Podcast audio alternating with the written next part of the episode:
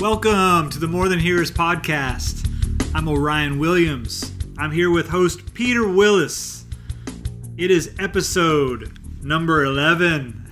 Now, Peter's giving me the, the two digits in the sky. Don't worry, they're, uh, they're index fingers. The double ones. It is two ones back to back. One, the loneliest number, but not today. There's two of them. They got a couple. Episode 11. Uh, we are More Than Hearers podcast, and check it out. If you want to talk to us via electronic mail, you can do that at podcast at morethanhearers.com. You can hit us up on Facebook, Facebook slash More Than Hearers. Facebook.com slash more than hearers. But yeah, Yeah. Yeah, don't just do the Facebook slash. I don't know what that would lead to. probably, uh, depending on the browser of your choice, probably a Google search page or a Bing search page. Facebook slash.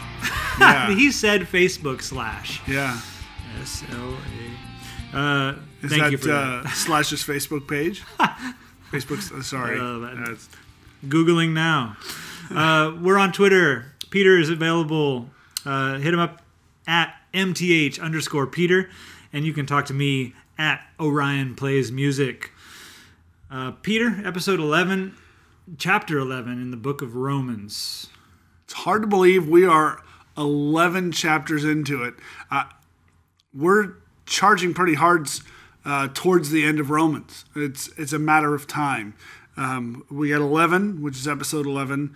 12 will probably episode 12, and so on. Except that 15 and 16, the chapters are probably crammed into episode 15. Uh, fret not. Um, you'll understand when we get there why that is.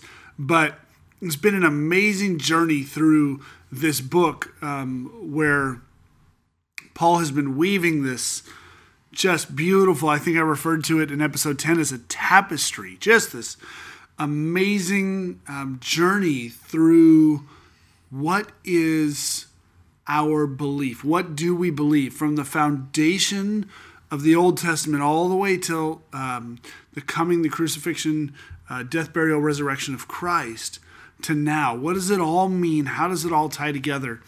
And for the last couple of episodes, we've been in this section of Romans where Paul's pouring out his heart about the Jews or about Israel. Paul, uh, as we know from historical places such as Acts, Paul's a Pharisee of Pharisees. He is a Jew. He knows the law. He knows the prophets. He's got it all down. And he has this miraculous conversion on the road to Damascus. And he comes to the knowledge of Christ. But by coming to the knowledge of Christ, he brings with him this magnitude of knowledge of the law and the prophets. And so when he sits down and writes the book of Romans, he pulls it all together and he makes it all make sense. And we've been doing that now for 11 chapters. And I've said it before, I'm going to say it again. If you've missed the previous ones, feel free to join us here. But it'll be so, um, I want to say mo- so much more richer, but that sounds like terrible English. Um, so much more rich. I I don't know. It would be more fulfilling for you if you got the previous 10 chapters in ahead of time. Fulfilling her. Oh, that's even worse. Okay. Uh, More there's other words we've shared which I wanted to look up and see if they were words, but fulfilling her, I am confident, not a word. Uh, Not, not gonna. You're gonna challenge that in Scrabble. I know that we have a listener out there, I know this actually to be true, who has a degree in English. I'm pretty sure we're going to get an email about fulfilling her, All right. or at least a text or a tweet or something. But Yeah, Well, you, you I bet you you check the 2025 Webster's by then, fulfilling her will be. and then thing. I'll and then I'll reference that. See, that's a word now. is If- ain't in there yet? uh, it better be. I, I was raised on ain't isn't a word. Everybody better know. Ain't ain't a word. Everybody better know ain't what ain't means because I mean right. Everyone knows what it means. When It's a say it. contraction for is not. uh, for. Uh, oh yeah, yeah, that's right. But then, did you? I love these. Did you know? Probably not. Go ahead. I didn't know about Joel in the last episode. Okay. So Uh, my daughter, uh, for a short period of time, used ament. spell that. Uh, A M apostrophe. Is that how contractions work? Nope. A M And apostrophe T for am not. That's correct. That is a I correct laughed. contraction. I laughed Oh, how cute. I looked it up. It is an archaic contraction for am not. I don't. I was gonna say archaic or not. It's it's the proper way to create a contraction. So she did that organically. I mean, how neat is that? She she went, "Oh, I know the rules, English." Oh, oh we abandoned that one. Sorry, English, uh, not your friend today. Uh, you're centuries behind, but welcome to the English language. Right. All right. Well, that's cool. That being said, in the English language, in the NIV, we are in Romans chapter 11. That was a heck of a segue, by the way. You did it. That was well done. Thank you. I Uh, yeah, appreciate bravo. it. I, it would have been better had I not drawn acknowledgement to myself, but there it was anyway. Romans chapter 11. Romans chapter 11 starts out with, I ask then. Well, shoot. What is he asking about? Well, the end of Romans chapter 10, Paul pulls out these quotes from the Old Testament about God saying that he was going to set nations who are not even nations, meaning the people of Christ, Christians, against Israel. Not against them, but that Israel would be jealous of them because God would reach out to them. God being the God of Israel and Israel being God's chosen people, God said all the way back in the Old Testament, I'm going to reach out to a people who aren't even a nation and draw them unto myself. And he end, Paul ends chapter 10 with, um, but concerning Israel, God says, all day long I have held out my hands to a disobedient and obstinate people. And we shared in the last episode what a weird place to end the chapter, except that there were no chapters when Paul wrote this. So he just goes on and he says, I ask then, verse 1 of Romans 11, did God reject his people, meaning the Israelites?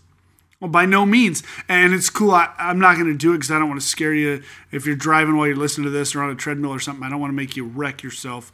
And so, but he, when he says by no means in the text there, there's an exclamation point. He says, Did God reject his people? By no means. I am an Israelite myself, Paul says, a descendant of Abraham from the tribe of Benjamin. He's got all the boxes checked. Verse 2 God did not reject his people whom he foreknew. Don't you know what scripture says in the passage about Elijah? How he appealed to God against Israel. Lord, they have killed your prophets and torn down your altars. I'm the only one left, and they are trying to kill me. Comes from 1 Kings chapter 19, by the way. And what was God's answer to him? God said, I have reserved for myself 7,000 who have not bowed the knee to Baal. Also in 1 Kings chapter 19. So too, at the present time, meaning the time Paul's writing in, there is a remnant chosen by grace. And if by grace, then it cannot be based on works. If it were based on works, or if it were, grace would no longer be grace. So Paul says, um, you know, because the end of chapter 10, uh, God says, uh, Paul quotes God saying, All day long I've held out my hands to a disobedient and obstinate people. And he goes, Does that mean that God rejected Israel? By bringing in the Gentiles. And he goes, No. He goes, God's didn't reject people whom he foreknew. God wasn't rejecting anyone. God is now drawing all people to himself. It's not just whether you were born a descendant of Abraham, Isaac, and Jacob.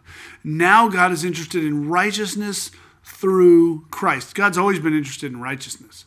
But because of our inability to obtain righteousness through the law, chapter 6, 7, 8, our righteousness now, all the way back to chapter 6, comes through Christ. How? Through faith in Christ, all the way back to chapter 4. He's been building this. I told you, if you got all these chapters in, you'd see how cool all this comes together. But here we are with it. God didn't reject his people whom he foreknew. Don't you know what the scripture says about the passage in, uh, about Elijah. Elijah's frustrated. He he's performed these great miracles and everything else, but everybody's trying to kill him. And he goes, "I'm the only one left in the whole wide world who believes in God." Boo hoo, poor me. I got to tell you, man, as a Christian, there's a, there's days. Yeah, no, I, There's days. It seems I like that. increasingly more as I, maybe it's because I'm getting older, or maybe it's because of the direction society's going. I don't know, but it feels like more and more society is set against the principles of God. Do you think this is a little off, maybe, but do you think that is at all a godly? I mean, I, I you know, attitude. Oh no, no, it's prideful. Okay, It's it's to go. I'm the only one who follows God. Totally prideful. Like like beginning of pride. what I'm if it's like sure. it's just us, and then there's only two of us? Uh, Still prideful? Uh, maybe it depends. I don't know. I, uh, what if aliens came to? No, I'm just kidding. uh, but um, theoretically, it is almost a prideful statement. So uh, Elijah's in this place and he's depressed. And he's crying. I'm the only one left, and God goes, "No, you're not." I've kept aside some people for myself, a remnant. And Paul's going to use this remnant term through uh, through some of these chapters. We're even going to cover some some stuff in towards the end of this chapter where this remnant concept will come up a little more. And um, he goes, but that remnant's been chosen by the grace of God. Now, it's not just that remnant that's been chosen by grace. Paul's covered this in previous chapters. We, me, you, listener, Orion, all of us, saved by grace through faith, not of works. We're all saved by grace. Because if it wasn't by grace, then it would have been by works. And then grace has no place. If we were saved by works, that points to the law, and the law had to perish because of our inability to do it. You and I cannot do enough works to please God. Why? Because in the middle of that somewhere, we are going to do works that don't please God. It's our nature. We're sinful. I think even one work that doesn't please God equals not pleased God. Uh, yeah, yeah, yeah, yeah. that's yeah, that's. Yep, that's math. I like it. It checks out. I got scratch paper sitting here, and I agree. So, verse 7 What then? What the people of Israel sought so earnestly, they did not obtain.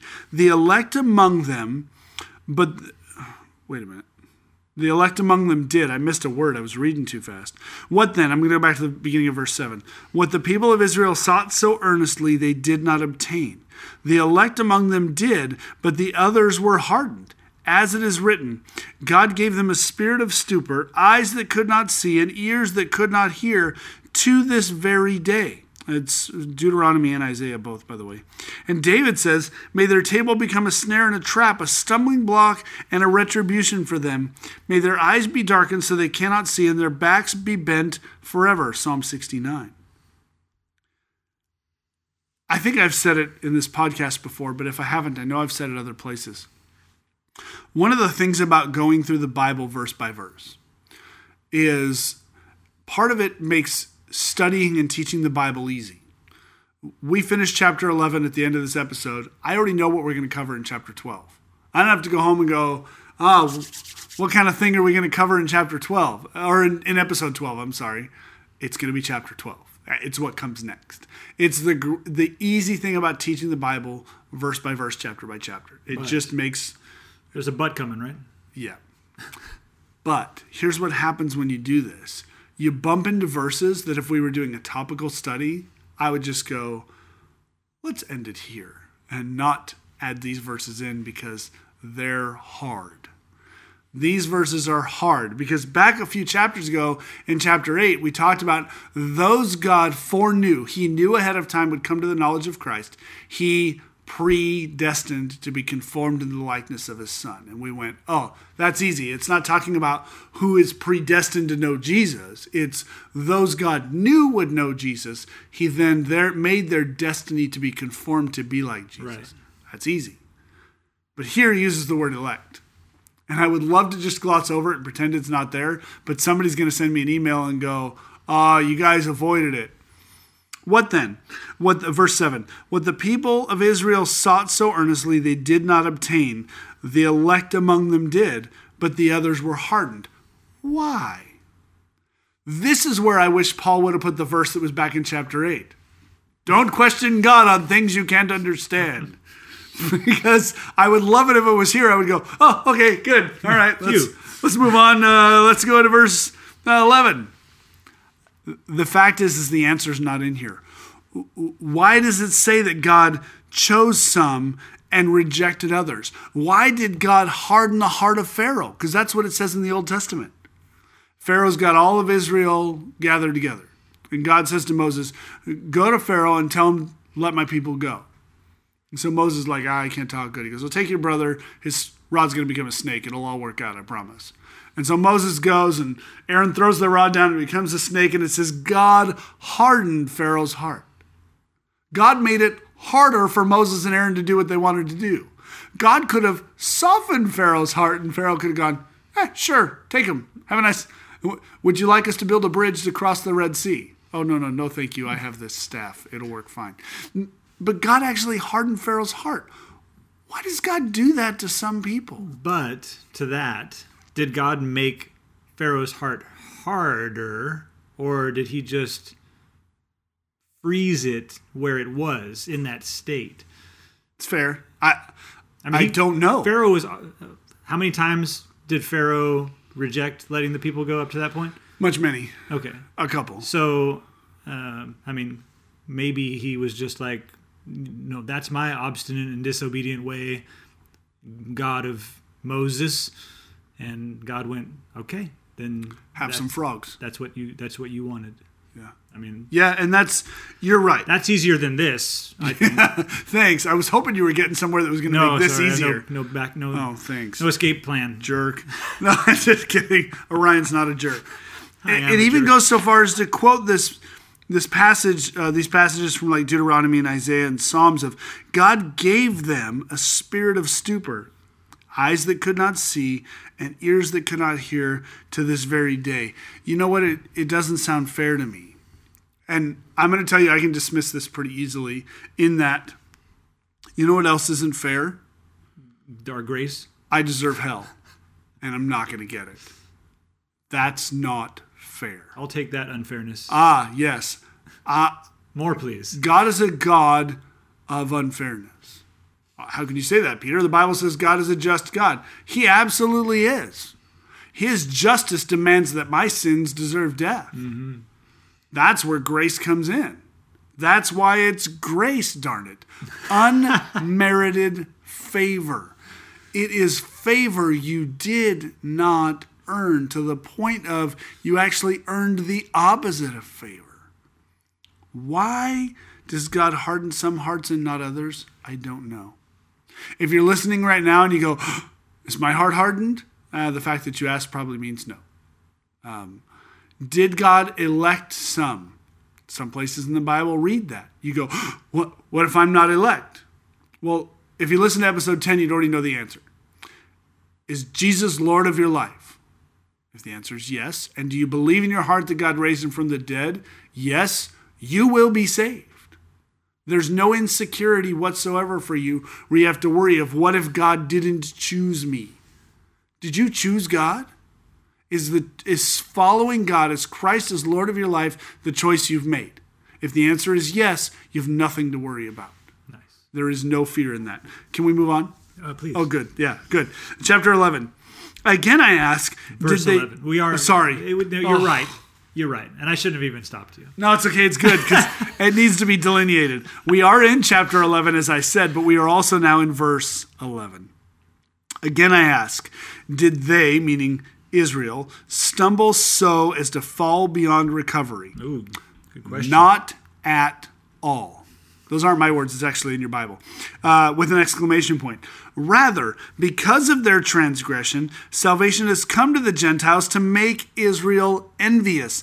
This is so cool because on the surface we want to look at it and go, yeah, we get to make them envious. But envy in this case, actually, as Paul refers to it, is a motivational tool for Israel. Israel goes, wait a minute, those people got God? Not fair. God's my God. And God goes, really? Come on then. If I'm your God, come on. It's actually a motivational tool, it's not a negative thing.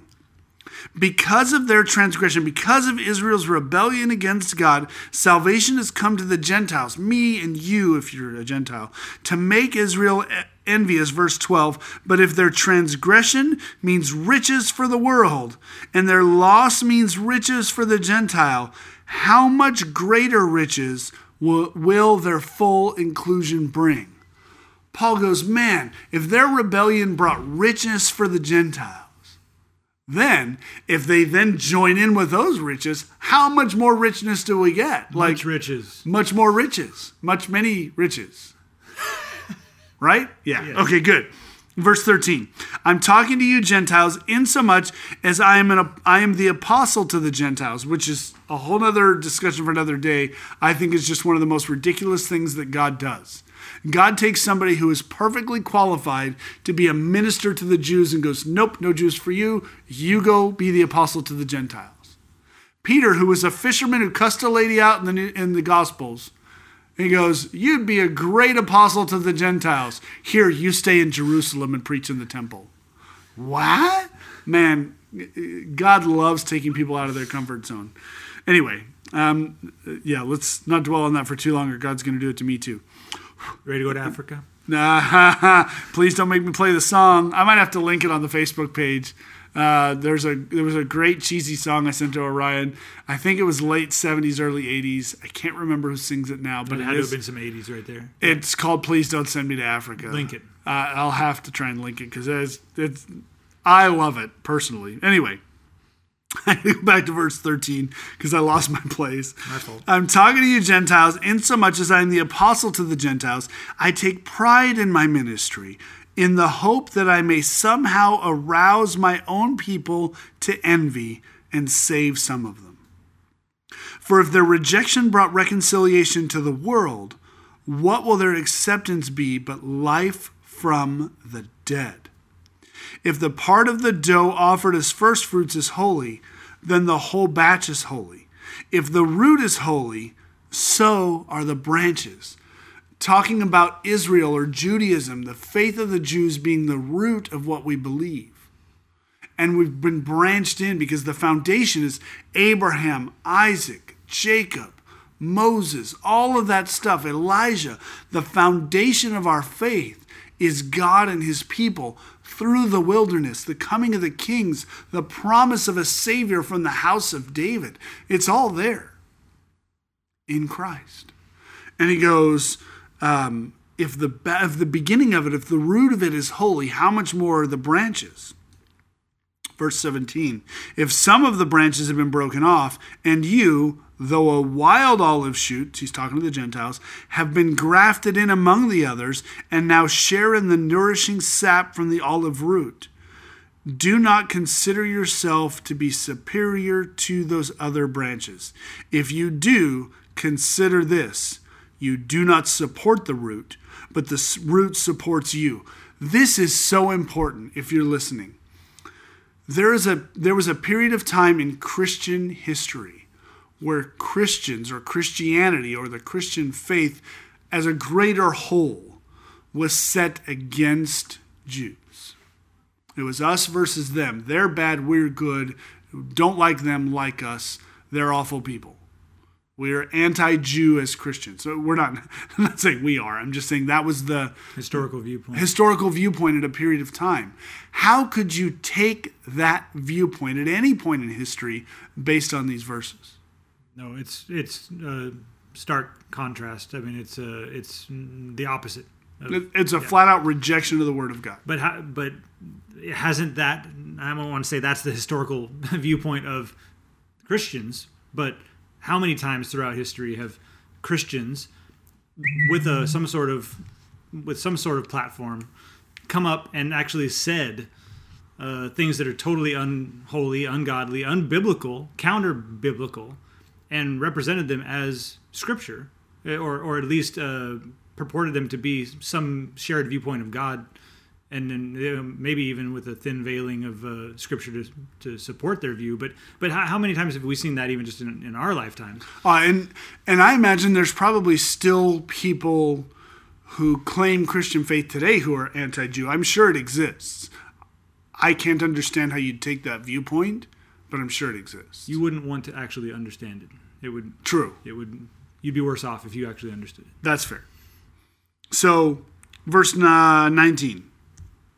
You will say then, branches were broken off, meaning portions of Israel were removed from God, Jews were removed from God, so that I, a Gentile, could be grafted in. Granted, but they were broken off because of unbelief, and you stand by faith. Do not be arrogant, but tremble. There's two things here. They were broken off because of unbelief. They weren't broken off so that you could be grafted in. That's not it. They were broken off because of their own unbelief of what God had done through Christ as the Messiah, right? You're also grafted in all the way back to the end of chapter 3, beginning of chapter 4. Our righteousness comes by faith, or you could even reterm it, our righteousness comes by belief. If they were broken off because of unbelief, we run the risk of being broken off in the same way because of unbelief. You guys with me? All right. For if God, verse 21, did not spare the natural branches, he will not spare you either. Consider therefore the kindness and sternness of God, sternness to those who fell, but kindness to you, provided that you continue in his kindness. Otherwise, you also will be cut off. A warning. Oh, what? A No. Yeah. I don't know. If I'm in, I'm in. Now, this seems to say that there should be some care put into that lifestyle that you're owning there. No, I prayed a prayer. I'm in. All right.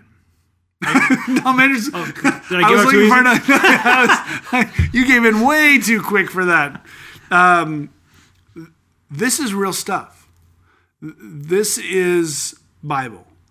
This is remembering that all scripture is inspired of God and written down by man. This is God going, Paul, don't you leave this out.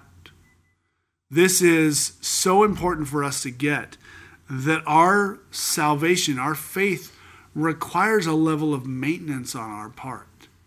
We have work to do. Not that our salvation comes by works, we're saved through faith. But on the other side of that, there's work to continue to do. It's not pray a prayer, get a get out of hell free card, and live how you want for the rest of your life. Sorry. No, the uh, the trembling part I think answers to that. I I don't, I don't want to tremble. Too bad. Oh man. So, verse I'm actually going to go back to 22 and move forward. Consider therefore the kindness and sternness of God, sternness to those who fell, but kindness to you provided that you continue in his kindness, otherwise you will be cut off. And verse 23, if they do not persist in unbelief, they will be grafted in. I wish it said again in there, but it doesn't. Yeah. For God, oh, there it is. For God is able to graft them in again. That's right. After all, if you were cut out of an olive tree that is wild by nature and contrary to nature were grafted into a cultivated olive tree, how much more readily will these, the natural branches, be grafted into their own olive tree? There is still a place for all of those who will believe. Now, if you're following along with us in a paper Bible or a digital Bible or whatever else, and you're not just listening while you drive down the road or doing something, but you sat down with like a, a little cup of tea on a saucer and maybe a scone Oh. or uh, coffee. I don't, I don't drink coffee personally. Don't send me hate mail. I'm allergic to this stuff. I, I'm not weird. I don't have anything against coffee. I- Send us scones. Ooh, please send us scones. Oh, oh, I knew. Can we ask for that? Oh man! All of a sudden, I think I did.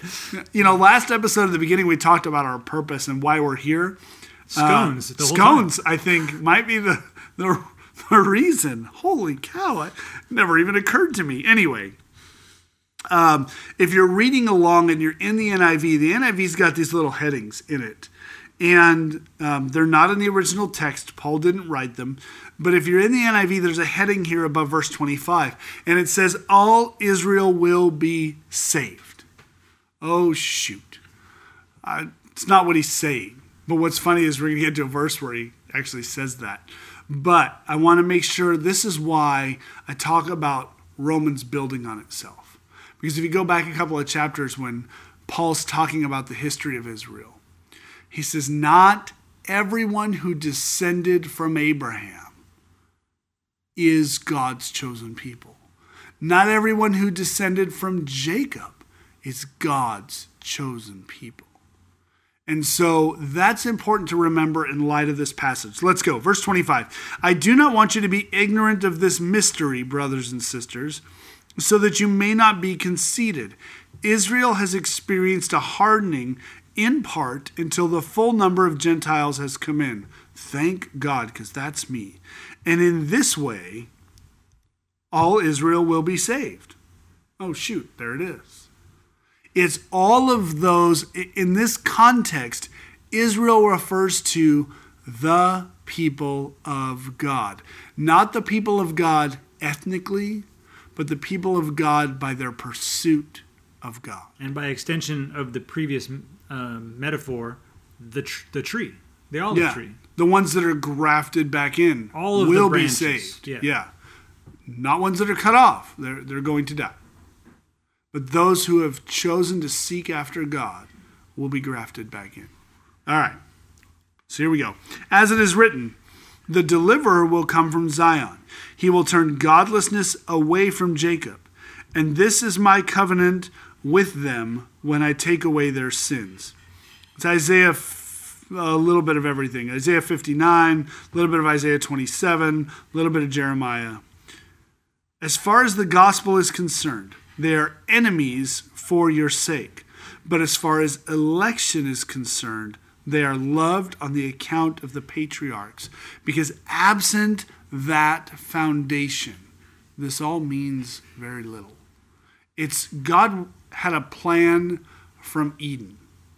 It's not like when Eve uh, listened to the serpent and grabbed the fruit and gave it to her husband, and he ate some, and then went and grabbed some fig leaves from Ross Dress for Less or wherever. I don't know where they got them from. I don't. I was trying to be funny and it didn't work.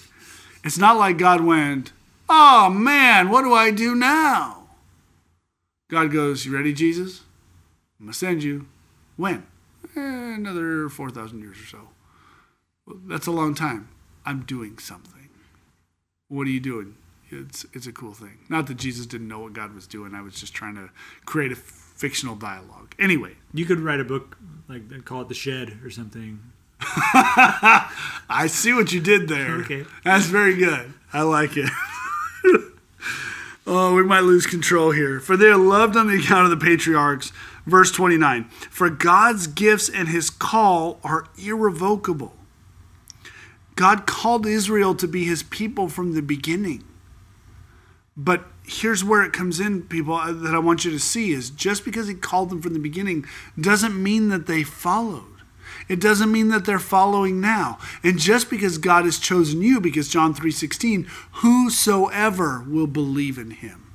If you are a whosoever, and you are, that means God chose you. God chose all of us. But the decision to follow God is ours. So God's calling and election, uh, God's gifts and call are irrevo- irrevocable. Just as you who were at one time disobedient to God, that's me, have now received mercy as a result of their disobedience. So they too have now become disobedient in order that they too may now receive mercy as a result of God's mercy to you. For God has bound everyone over to disobedience that so that he may have mercy on them all. Man, this gets really wordy, but it's simply broken down like this. God came to the nation of Israel and said, I will be your God and you will be my people. I'm going to lead you through a desert. I'm going to put you in a land I've set aside for you. It's flowing with milk and honey. Yeah, there's people there and there's giants in the land, but I have you because I love you and this is where I want to put you. And he does all of that and they reject God, and God goes, Nope, we're going to get this right. And they, Oh, we're going to get it right. Nope, we're not going to get it right. And God pulls them away again and pulls them back in and pushes them away and pulls them back in, all as they respond to him. And finally, God goes, See, this doesn't work. Here's how this is going to work I'm going to come for you. Stop coming to me because you can't. I'm going to come for you in the form of Jesus. Die on a cross, buried. The wages of sin is death, and so by dying, Christ assumed our sin but three days later, resurrected from the dead so that sin could no longer conquer or cause death for those who chose to follow Christ. Uh, all the way back to, I think, chapter 6. If we're crucified with Christ, we no longer live, but he lives with us. We participate with him in his crucifixion. Therefore, we get to participate with him in his resurrection, and we get to have eternal life but it's for everybody because the Jews have rejected it. And so Paul goes, just because they rejected God, Christ came, and that Christ coming gave you participation in righteousness. In the same way, your participation in righteousness is going to want to draw them to come back to God. And so it comes full circle. God isn't leaving anybody behind. God has rejected no one but those who reject him. And so he gets all to the end of this, and then he hits verse 33, and I, I wish I was there. When Paul wrote this, I wish I was there. Because remember uh, what we know historically about Paul's writings is Paul actually didn't physically write them, he dictated everything. And so he's been building chapter 1, 2, 3, all the way up to 10 and now into 11 and he goes he goes God came and chose his people and they rejected him. So God came after the Gentiles in order to draw Israel back to him. And by doing that, it's going to be the fullness of his love for all people. And then he hits verse 33 and he goes, Oh, the depths of the riches and wisdom of the knowledge of God. Paul lays all this out for us, and my head is just bursting with how amazing this is. And you see Paul's head burst here too, because he goes, he goes, This is far beyond a plan I could have made up on my own. He goes, Oh, the depths of the riches of the wisdom of the knowledge, wisdom and knowledge of God. How unsearchable his judgments and his paths beyond tracing out. Who has known the mind of the Lord, or who has been his counselor? Who has ever given God given to God that God should repay them? For from him and through him and for him are all things. To him be the glory forever. Amen. It's just this cool moment, and that's why I say I wish I could have been there. Because Paul's painting this beautiful tapestry, and he just goes, Oh man, the mind of God. It's almost like what we've said in church for years about the Bible. If you're going to make all this stuff up, it wouldn't have been this good. No. Paul goes, Who has, uh, or how unsearchable his judgments and his paths beyond tracing out. He goes, Had you started me, had you given me the push off of Genesis 1 1, I never would have come up with the rest of it. Ever. Had you given me the first four chapters of Genesis, I never would have come up with it. This is so perfect. God's word is so perfect from beginning to end and ties in together so well. Oh, it's just so good. One of my favorite examples of this, of the law being perfected in Christ, and maybe I've shared this in another episode. I'm not sure if I have. Forgive me for repeating. But there's this in the law. If you go back to the Levitical law, in, Leviticus, Deuteronomy, Numbers, that kind of thing, the law, someone who had leprosy, a leper, was unclean. If you were to touch them, you became unclean. And, and you had to wash and present yourself for the priest and all these other things. And when lepers actually came into town, they had to shout unclean repeatedly at the top of their lungs so people knew to stay away. So enter Jesus. In the Gospels, there's this great account where he comes across this leper. And the guy goes, I want to be made clean. And so Jesus reaches out and touches him. According to the law, Jesus should have been made unclean. But Jesus is God and therefore perfect and cannot be unclean. So, what's the only thing that could happen mathematically? Hmm. Dude made clean. Yes. Which is exactly what happened. Do you see that Christ is the fulfillment of all of it? It's not like he came and broke the law, it's just the law no longer played by its own rules. It had to play by the rules of the one who wrote it. I couldn't have written that. That's good. It's so perfect. And so Paul's head just he just goes, "Oh, this is so amazing." It's just absolutely amazing. He's been painting this picture from chapter 1 all the way through chapter 11. And as we close today, what's going to happen as we go into 12, 13, 14, 15, 16, it's going to shift a little bit. Romans will. You can almost separate Romans 1 through 11 into its own essay. And then 12, 13, 14, and even a little bit of 15 kind of read almost more like Proverbs. He's got a lot of like, uh, we've got all this figured out. Now this is how we've got to live. And he talks about being living sacrifices and how you're going to handle um, your submission to the authorities over you and all of that other stuff. In light of the truth of 1 through 11, how are we as Christians supposed to live? If you understand the magnitude of how lost we are, chapter 1 through 3, And you understand how amazing it is that we're saved by faith, the end of 3, chapter 4, and into 5. And then you understand that when you accept that faith, you must be crucified with Christ. 5, 6. No longer live, but Christ who lives in you, the battle that's discussed in 7. You now have an obligation on how to live, chapter 8. And then chapter 9, 10, 11, Paul goes, And darn it, Israel, why can't you see this? How amazing is God? And so then when we get into the next episode in chapter 12, he's going to go, If you get this, you got to start living it.